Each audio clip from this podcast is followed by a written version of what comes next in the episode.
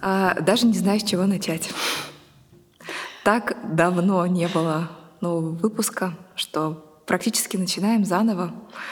Юль, привет. Спасибо, что ты сегодня со мной. Привет, Вероник. Да, я сижу тоже думаю о том, что это новый привет в новой жизни мы с тобой встретились. Правда, как будто был перерыв, который должен был быть в наших разговорах. Угу. Юлия Анпилогова сегодня со мной. Здравствуйте, наши дорогие слушатели. Здравствуйте все, кто ждал выпусков. Спасибо, что ждали. Да, очень mm-hmm. много писали. Мы сегодня, как мне кажется, с очень благодарной темой, а, актуальной темой адаптация. Mm-hmm. Адаптация в новой реальности.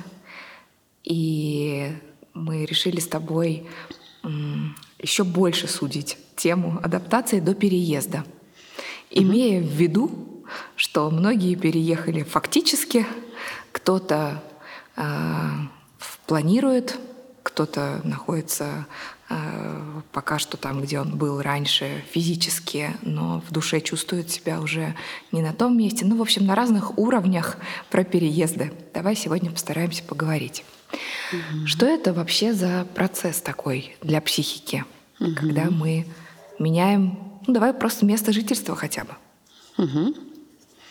Ну, для начала хочется, правда, вот э, показать, э, наверное, такую небольшую метапозицию, помочь вам занять метапозицию по отношению ко всему происходящему, потому что если взять процесс адаптации крупными мазками, то это наша естественная э, способность психики – обустраиваться, обживаться в новой изменившейся реальности, неважно, какого рода изменения с нами происходят.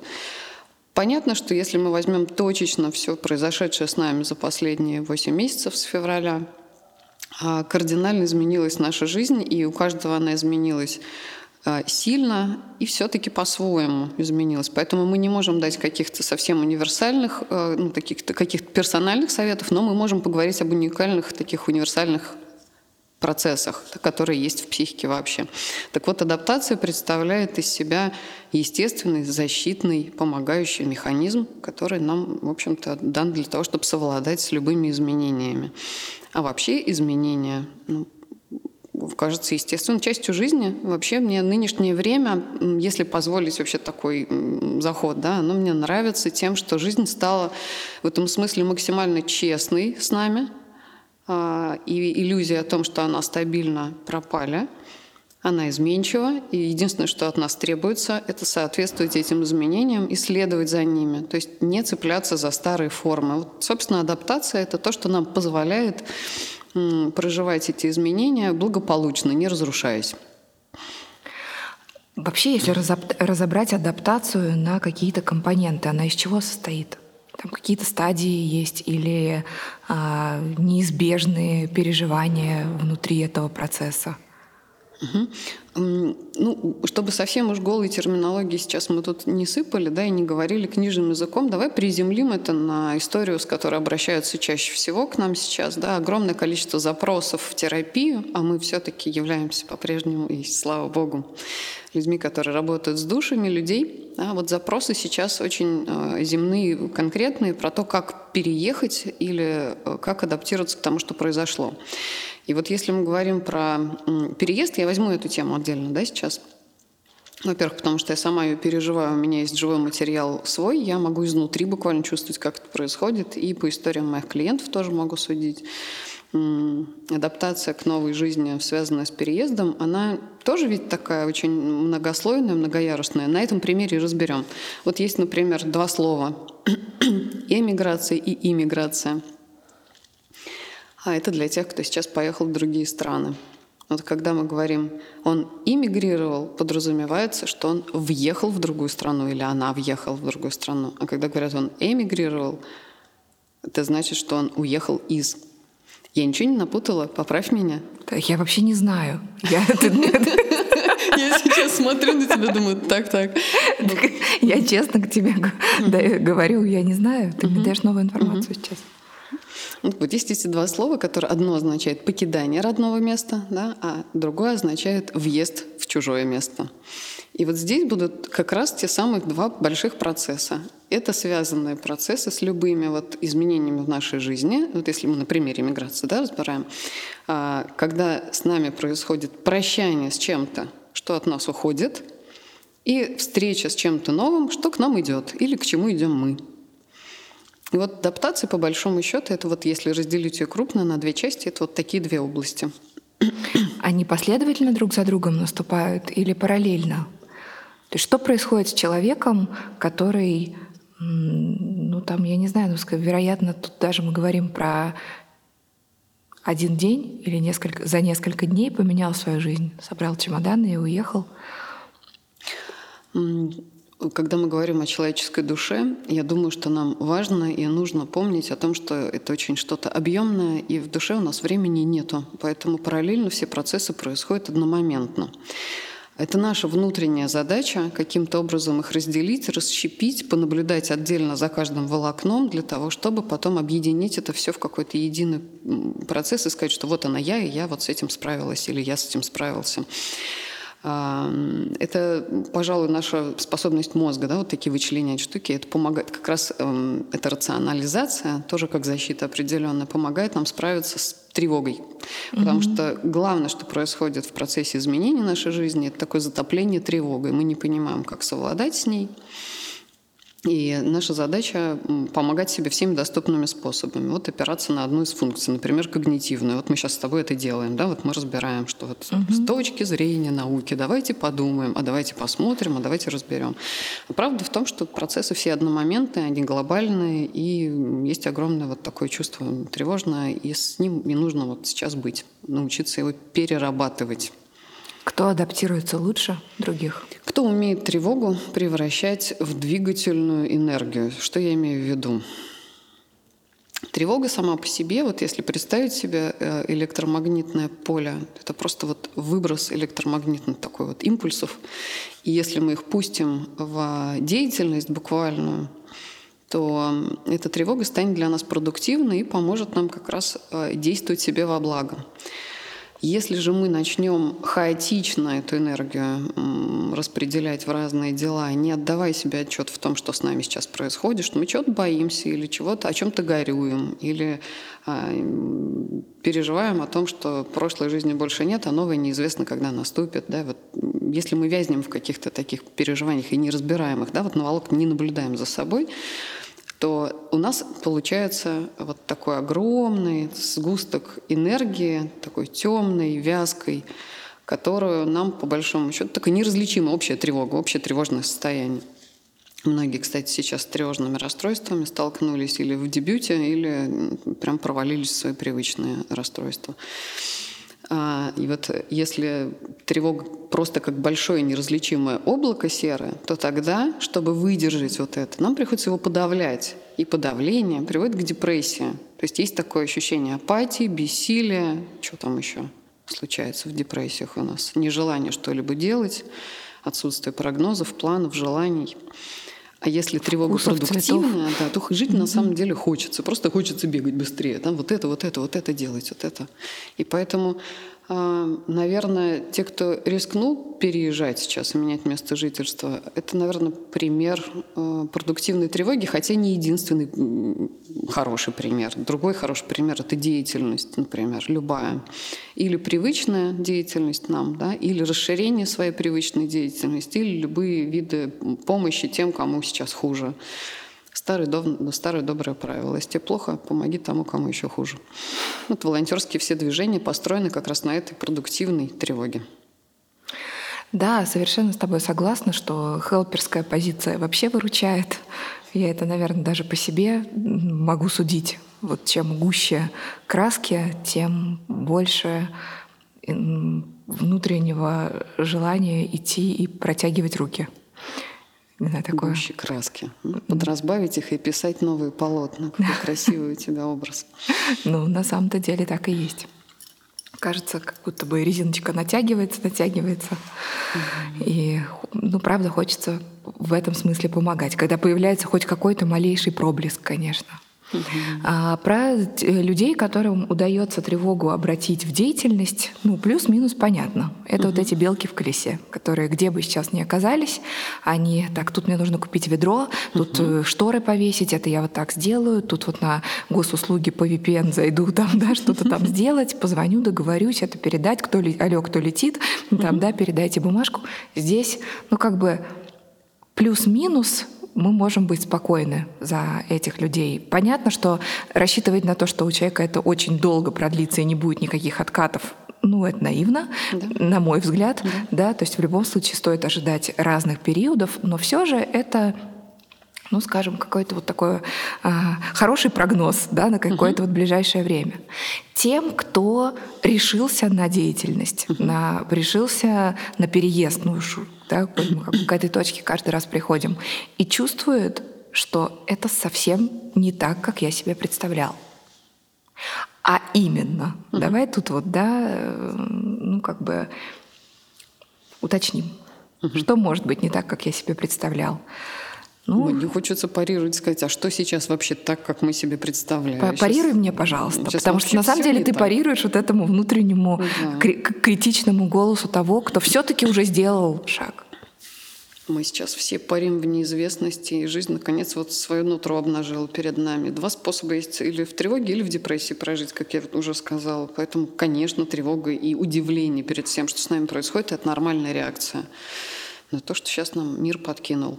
Есть те, кто собирался эмигрировать, как-то готовил почву, выбирал страны, изучал. И для них, наверное, сейчас этот процесс э, более логичный, понятный и естественный. Есть те, кто ни к чему не готовился, они в большей неизвестности, для них гораздо больше сюрпризов. Есть те, кто любили путешествовать, и для них проще, потому что ну, у них есть определенное любопытство и любознательность к миру. Есть те, кто никогда этого не делал, для них тоже это выход в космос. Угу. Да, то есть у нас самые разные сейчас есть э, пласты реальности, и каждый из них пребывает в своей.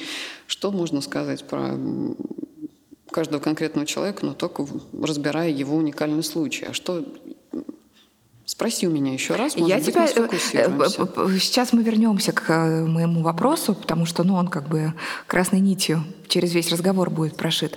Я тебе предложу кейс. Давай такой довольно-таки частый сейчас. Вот ты предложила эту идею о том, что ну, всего два способа проживать э, вот это вот сложное время. Либо в тревоге, либо в депрессии. Mm-hmm. Ну, то есть либо в деятельности, либо в, бездейт... mm-hmm. в бездействии. Да? Mm-hmm. А, что если а, пара проживает это по-разному? Ну, буквально это видно на споре по поводу переезда. Ну, конечно. Мужчина намерен переезжать, допустим. Да женщина говорит, слушай, нет, я не готова, мне страшно. У нас здесь детский садик, э, там работа, э, квартиру только отремонтировали. Ну да, и приводит какие-то аргументы. Что вообще я могу по отношению к своему партнеру, а что не могу? Есть ли здесь какие-то общие точки или никаких? Это встает вопрос про отношения в целом. Пока ты задавал свой вопрос, я погрузилась в воспоминания о мифе. А, и я вот сейчас сижу, думаю, миф ли это, или это все-таки сказание Гомера, не могу вспомнить. Но, в общем, а, это продукт творчества древнегреческого. А, приводила цитату моя коллега, юнгианский психолог Юлия Жемчужникова. Она рассказывала о том, что вот семья, уезжавшая из Содома и Гаморы, из рушившегося города на их глазах. Да, вот муж бежит вперед, а жена оборачивается. Это такая типичная женская стратегия, вот обернуться, потянуться душой туда, где все насижено, налюблено, туда, где много времени проведено, да, как-то как, как дорого сердечку это. Вот мужчины, они по природе своей, скажем так, да, вот что из себя маскулинное представляет. Давай так, чистой энергии возьмем, не гендерную принадлежность. Ну, потому что, конечно, и женщина может быть Абсолютно инициатором точно. переезда. Абсолютно точно. Именно поэтому такую поправку сейчас и делаю. То есть в природе маскулинного освоения новых территорий, в природе феминного обоснования, да, вот а женщина заполняет собой это пространство. И жена Лота обернулась, замешкавшись, и это привело их к гибели. То есть о чем этот миф нам говорит? Что есть время на самом деле бежать, а есть время оставаться и думать, и останавливаться и думать. Есть время мешкаться, и это смешное слово означает буквально завязнуть в мешках, да, вот за, в вещах повяз, погрязнуть, да, вот здесь моя любимая, не знаю, кухонный гарнитур, мой свитерок, куда он там и вот, э, вот это состояние замешкаться, это на самом деле про то, что мы тянем с собой багаж из прошлой жизни в неизвестное новое, где, возможно, этот багаж будет неактуальным. Что можно сделать паре, которая сейчас параллельно проживает два разных процесса, разнонаправленных, ну, разговаривать, попробовать. Вероник, ну нет же уникального совета. Ты же знаешь, что любую пару мы пригласим, и мы услышим совершенно разные доводы и аргументы, но процесс будет вот таким. Да, вот кому-то нужно чуть больше времени, кому-то меньше. Тут мне очень сложно сейчас давать какой-то конкретный совет. Мне очень сложно говорить про это что-то очень вразумительное, конкретно делайте так, не делайте по-другому, потому что просто его нету. Но, мы Но ты уже говоришь. Ну и как будто уже говорю, что замискавшись, да, что можно очень сильно рисковать. Я вспомнила об этом как примере проживания одной из стратегий. Чем хороши сказки и мифы? Тем, что они э, немножечко нам показывают общие, общий сценарий общечеловеческие. Уникальной судьбы, уникальная судьба есть у каждого. И мы не знаем, как правильно. Но наблюдая за тем, как жили до нас, мы можем видеть, что к чему приводит. А, кому-то замешкаться поможет, кому-то замешкаться, наоборот, навредит. А как вот доверять себе, наверное, это такой большой-большой вопрос, который ну, вообще длиной в жизнь. Как научиться слышать свои импульсы и доверять им? Как выбирать правильно свой путь? Мы сейчас все опять с этими же вопросами сталкиваемся. Мы каждый герой своей жизни. И теперь это больше уже не шутка, и это не умозрительная история, а это конкретный рассказ, который пишется на наших глазах, вот в эту секунду.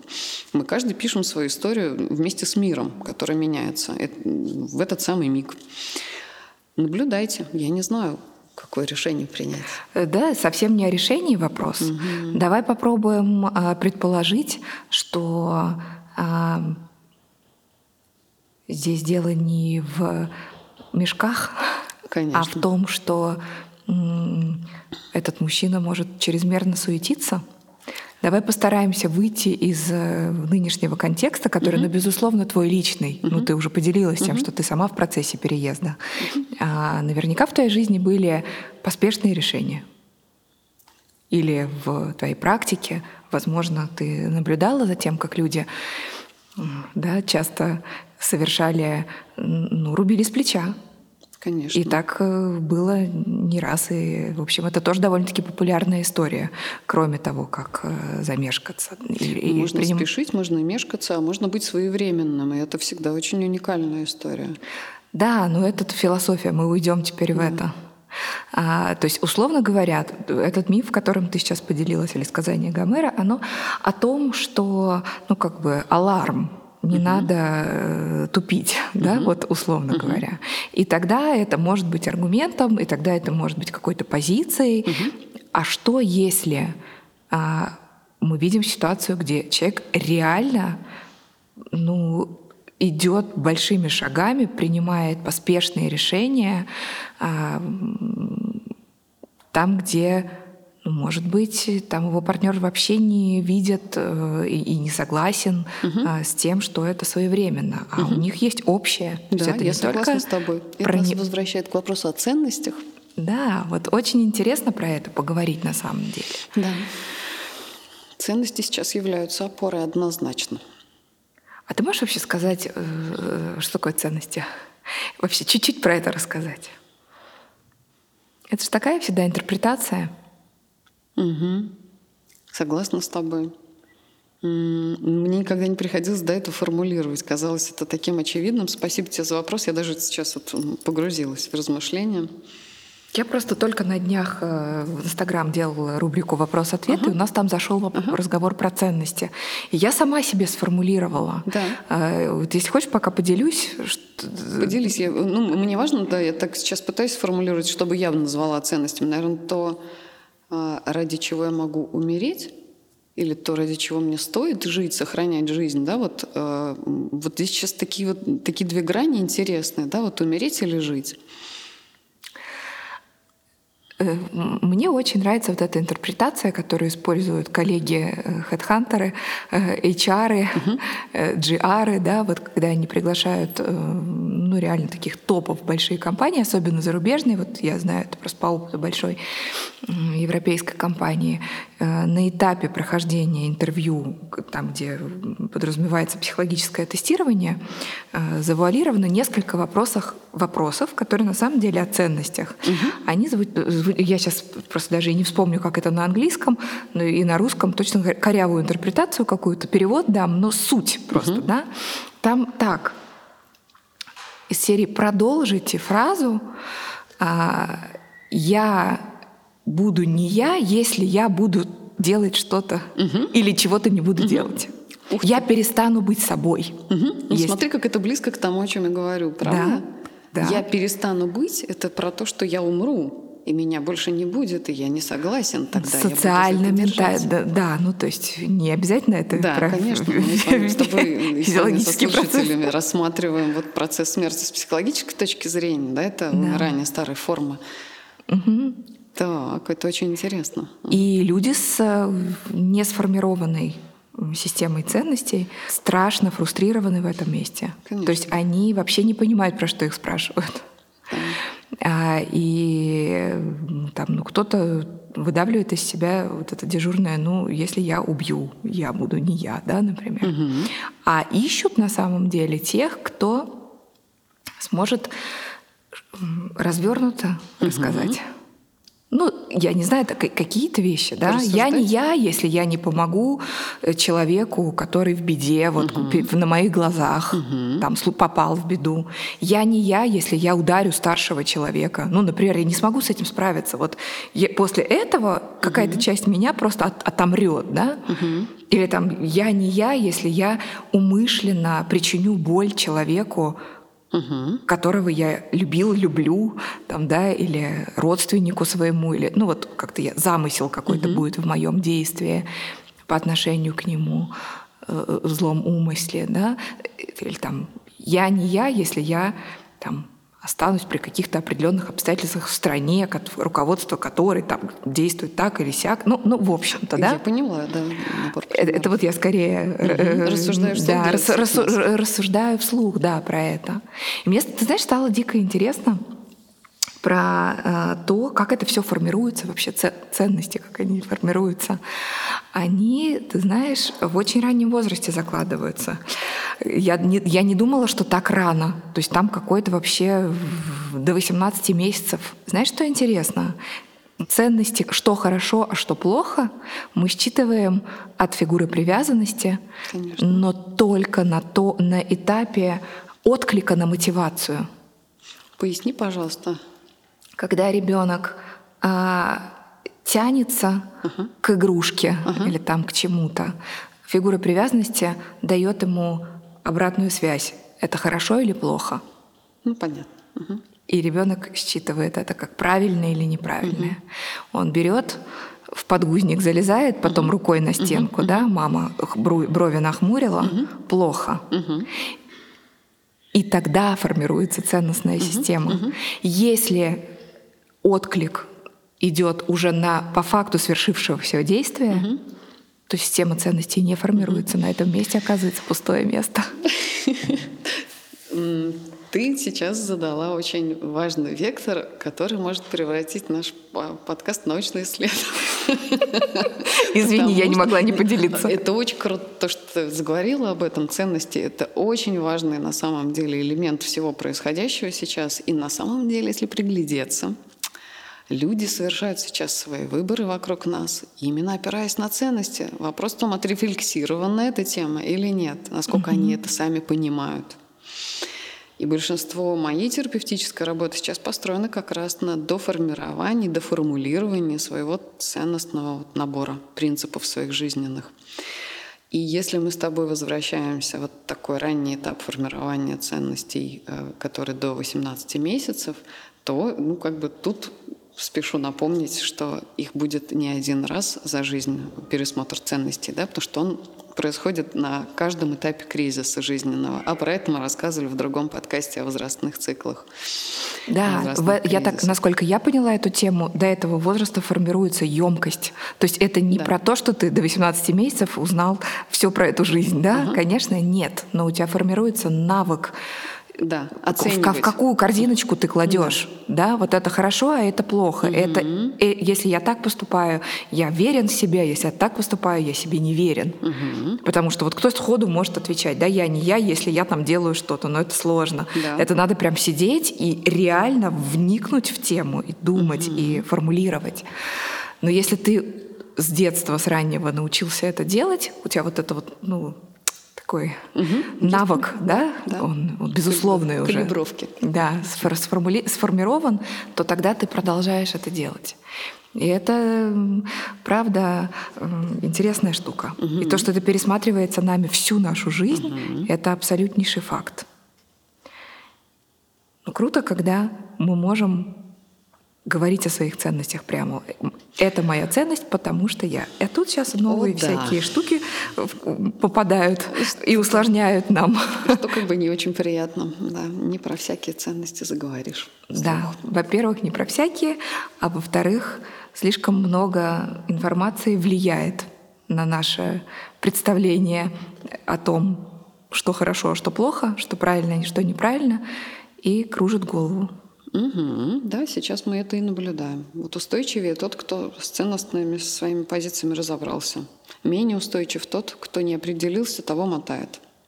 Как говорить детям про переезд? Когда им легко, когда им сложнее? Наблюдения у меня все те же. Легче адаптируются дети, которые в контакте с родителями. А, легче адаптируются дети, которые могут опираться на родителей. Если родители спокойны, то и детям довольно-таки просто заразиться этим спокойствием. По большому счету, это то, что делают психотерапевты для своих клиентов, выступают контейнером. И если родители способны сконтейнировать э, чувство ребенка, то мы можем думать о том, что и детям будет легко адаптироваться. Но дальше, конечно, есть какие-то специфические персональные особенности. Каждый ребенок своим темпераментом обладает. И важно вот что понимать, если уж вы решились на переезд – то у вас должен быть запас э, определенной устойчивости внутри, и вы должны понимать, что ресурса должно быть много. То есть заботиться о своем ресурсе становится первоочередной, самой необходимой темой выживания на новом месте, а потом уже и хорошей жизни. То есть начинаем опять с 25, с пирамиды Маслоу. Все сыты, все безопасности, все одеты, э, жилье есть, деньги есть, а потом уже продолжаем. Есть близость, есть контакт, есть э, возможность говорить с важными людьми, то есть чувство принадлежности. Появляются новые друзья, появляются новые какие-то мероприятия, куда можно там ходить и пребывать в публике, которая вам приятна. Может быть, появляется, не знаю, новый круг э, других каких-то знакомств. Ну, неважно, да, самое главное, чтобы ощутить вот это чувство принадлежности к новому коллективу там дальше. Потом возвращаем себе работу, рабочая опора. Если есть работать онлайн, работа онлайн, мы знаем с тобой, что сейчас это мега привилегия, это большой подарок судьбы тем, кто может работать удаленно. Сейчас гораздо проще принять все сложности переезда. Если нет работы онлайн, то придется восстанавливать и это тоже. Да, и нужно понимать, что на вот все эти этапы прохождения, по которым лестница, ступенечка за ступенькой, придется где-то брать внутренний ресурс – Адаптация как раз требует огромного ресурса. Адаптируются хорошо те, у кого он есть. Поэтому, ну, как всегда, тело, потом психика, а в психических процессах там я рассказала, да, вот по чуть-чуть, по чуть-чуть. И только потом добираемся до образования новых смыслов, да, вот совсем уже потом, когда удовлетворены все базовые потребности. Тогда уже переходим к тому, а что бы я хотел, а как бы я хотел, а что для меня важно, нужно. Но если мы говорим о переезде взрослого человека, то его ценности сформированы, и часто именно этот костяк удерживает его на плаву. Это то самое пресловутое, о чем говорил, а, ну, конечно, вылетело имя из головы сейчас. кто у нас написал про жизнь в концлагере? Виктор Франкл, Франкл. главный наш да, человек по смыслам, главный человек по смыслам. Главный за смыслы. Главный по смыслам, да, Виктор да. Франкл, он сказал, что если есть зачем, то можно выдержать любое как. Это как раз про смыслы. Да. А, вот эта неистовая тоска по дому, она Ой. в какой момент может возникать и что себе говорить, если решение принято? Угу. Это абсолютно нормальный процесс, абсолютно здоровый процесс. И наблюдать за собой важно, чтобы не пропустить какие-то совсем уж болезненные сигналы и помочь себе, да, то есть найти дополнительный источник ресурса в эти моменты. А, самые острые так скажем, периоды тоски по привычному, по дому. А, это так психология миграции уже давно вычленила. Полгода где-то, вокруг полугода. Это где-то с пяти до семи месяцев. Очень болит, очень тянет. Многие ездят проведать. Многие, как в сказке про аленький цветочек. Да, вот Затасковала она со своим чудищем по родному дому, по батюшке да по сестричкам. Очень хотела ей, хотелось ей съездить. Она отпросилась у чудища. Он ей сказал, только вот это колечко повернешь и вернешься через три дня. Когда вернешься? И вот важно, чтобы, когда мы, нас тянет очень, чтобы мы дали этому процессу какой-то внятный, ограниченный промежуток времени. Честно попроживайте эту тоску, ну, вот прям погрузитесь. Да, скучаю, поэтому скучаю, поэтому, поэтому. Возможно, надо такое, какое-то письмо там себе написать, возможно, друзьям, возможно, там, провести какой-то ряд соз, видеосозвонов, да, то есть сделать что-то, что было бы важно. Я, кстати, так проживала свою тоску. Э, мне разные приходили картинки о том, как я гуляю по Москве, мне прям как в 3D-очках. Вот я иду, на меня просто вот картинка какая-то сваливается этого поворота, этого перехода или именно этого магазина. Я не думала, что я к ним так привязана, но вот психике важно попроживать это.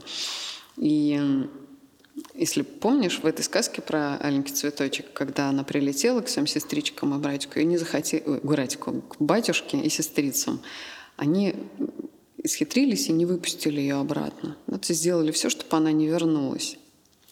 И вот это очень важный такой момент. Надо понимать, что психика так устроена. Есть и такая зона, которая будет делать все, чтобы захотеть вернуться. И нужно напоминать себе, собственно, заради чего вы это сделали. Если переезд был осмыслен, если у него есть цель, и если у него есть э, ценность, да, то есть она соответствует какому-то внутреннему важному выбору, то тогда отгоревав какое-то время, и, может быть, слетав назад, убедившись, что все в порядке, да, удовлетворив свою тоску, то тогда, может быть, удастся вернуться и строить новую жизнь. Но вот без этих этапов, когда сильная тоска разворачивается, к сожалению, обойтись не получится. Вот полгода и год, говорят вот эти две зоны, а потом уже следующий яркий этап около пяти лет. Что переживает человек, который был вынужден вернуться? Как и любое вынуждение, наверное, он переживает очень тяжелые чувства. А, безысходность, бессилие. То мы можем фантазировать, можем не фантазировать. Как бы, да. Скорее вынужден не по объективным обстоятельствам, а потому что не выдержал. Ну, потому что не нашлось работы, потому что там, не знаю, не получилось обустроить свою жизнь. Все оказалось не так, как ожидалось. Как себя поддержать в этом? Я полагаю, что это парадоксальный стыд, будто бы я не справился. Ты знаешь, я наблюдаю за этой темой. Такого стыда мало. Он поначалу разворачивается, но на самом деле ну, все-таки слава психологическим защитам. А, как-то мы научаемся себе объяснять, почему это происходит, если мы выбор это делаем, вернуться. Потому что это все равно выбор. Значит, внутри есть механизмы, значит, внутри есть опор для этого выбора, есть какая-то основа. Если этот выбор сделан, то важно его принять и признать. Кто-то говорит, я исконно русский, могу жить только на этой земле. А кто-то говорит, я могу работать только здесь, и это важно. Значит, ценность работы, ценность самореализация. И здесь сложно человека упрекнуть в том, что что значит не получилось. На самом деле везде разные условия, и мы наверное, должны найти для себя возможность быть продуктивными, то, что это важно каждому из нас. Если это из-за работы, то это объяснимо. Если это из-за тоски, это тоже объяснимо. То есть Если важно найти э, внутри себя ответ, почему Честно, ты конечно, так выбрал. Конечно. Потому что конечно. это не... Быть честными с собой важно.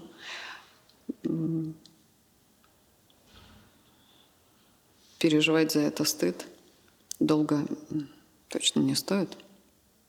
Угу. Нет ничего стыдного потому в том, что, что у нас что-то не получается. И, и, и это выбор, угу. да? Потому что, как ты правильно сказала, по факту же везде можно остаться. Ты да. не выбираешь те условия, значит, твои ценности тебя ну, тянут да. обратно. Ну, да. Если да, мы... Важно осознать это, пожалуй, все-таки через призму ценности. Да, я с тобой согласна. Что еще важного ты про переезд узнала за это время? Я испытала одно очень любопытное чувство и считаю, что это прям сокровищница в моих внутренних вот находках. Я научилась любить мир гораздо больше. У меня сердце растянулось, душа растянулась. И теперь у меня есть любимые места во многих мест, ну, точках земного шара, не только внутри России, хотя Россию я тоже люблю. Mm. Раньше так не было? Раст... Раньше это было очень локализованным, а сейчас у меня есть ощущение, что мой дом — это весь земной шар. Вот что я называю, имею в виду, когда говорю, что душа растянулась. Да, это правда интересное. Я жду, чтобы отменили все визы, гражданство и всю вот эту чушь. Я хочу быть человеком мира. Могу я иметь такую фантазию и мечту? Я даже хочу быть э, свободной в передвижениях, но не представляю себе жизни ни в одной другой стране. Не могу себя видеть в других декорациях. Э, ну, делюсь с тобой, потому что делишься ты. И с нашими слушателями тоже. Я всем своим сердцем люблю я даже не знаю, что Россию или Москву или что. Я не знаю, что я люблю, но я люблю здесь все. Я выхожу, и я каждый день радуюсь. Когда я уезжаю куда-то, я провожу неделю, две в прекрасных местах. Я всегда сюда хочу. Это твой дом. Я перестала организовывать себе поездки больше, чем на 10 дней, потому что ты, я уже не могу с собой договариваться. Я могу сколько угодно хорошо проводить время где-то.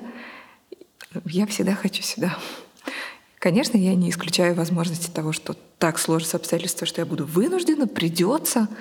Вот сейчас сама понимаю, что это такое сложно сформулируемое для меня. Мне так понятно то, о чем ты говоришь. Мне кажется, Вероника, это в целом про любовь. Ее не надо объяснять, ее нельзя объяснить. Мы просто любим то, что у нас есть, и тех, кто у нас есть.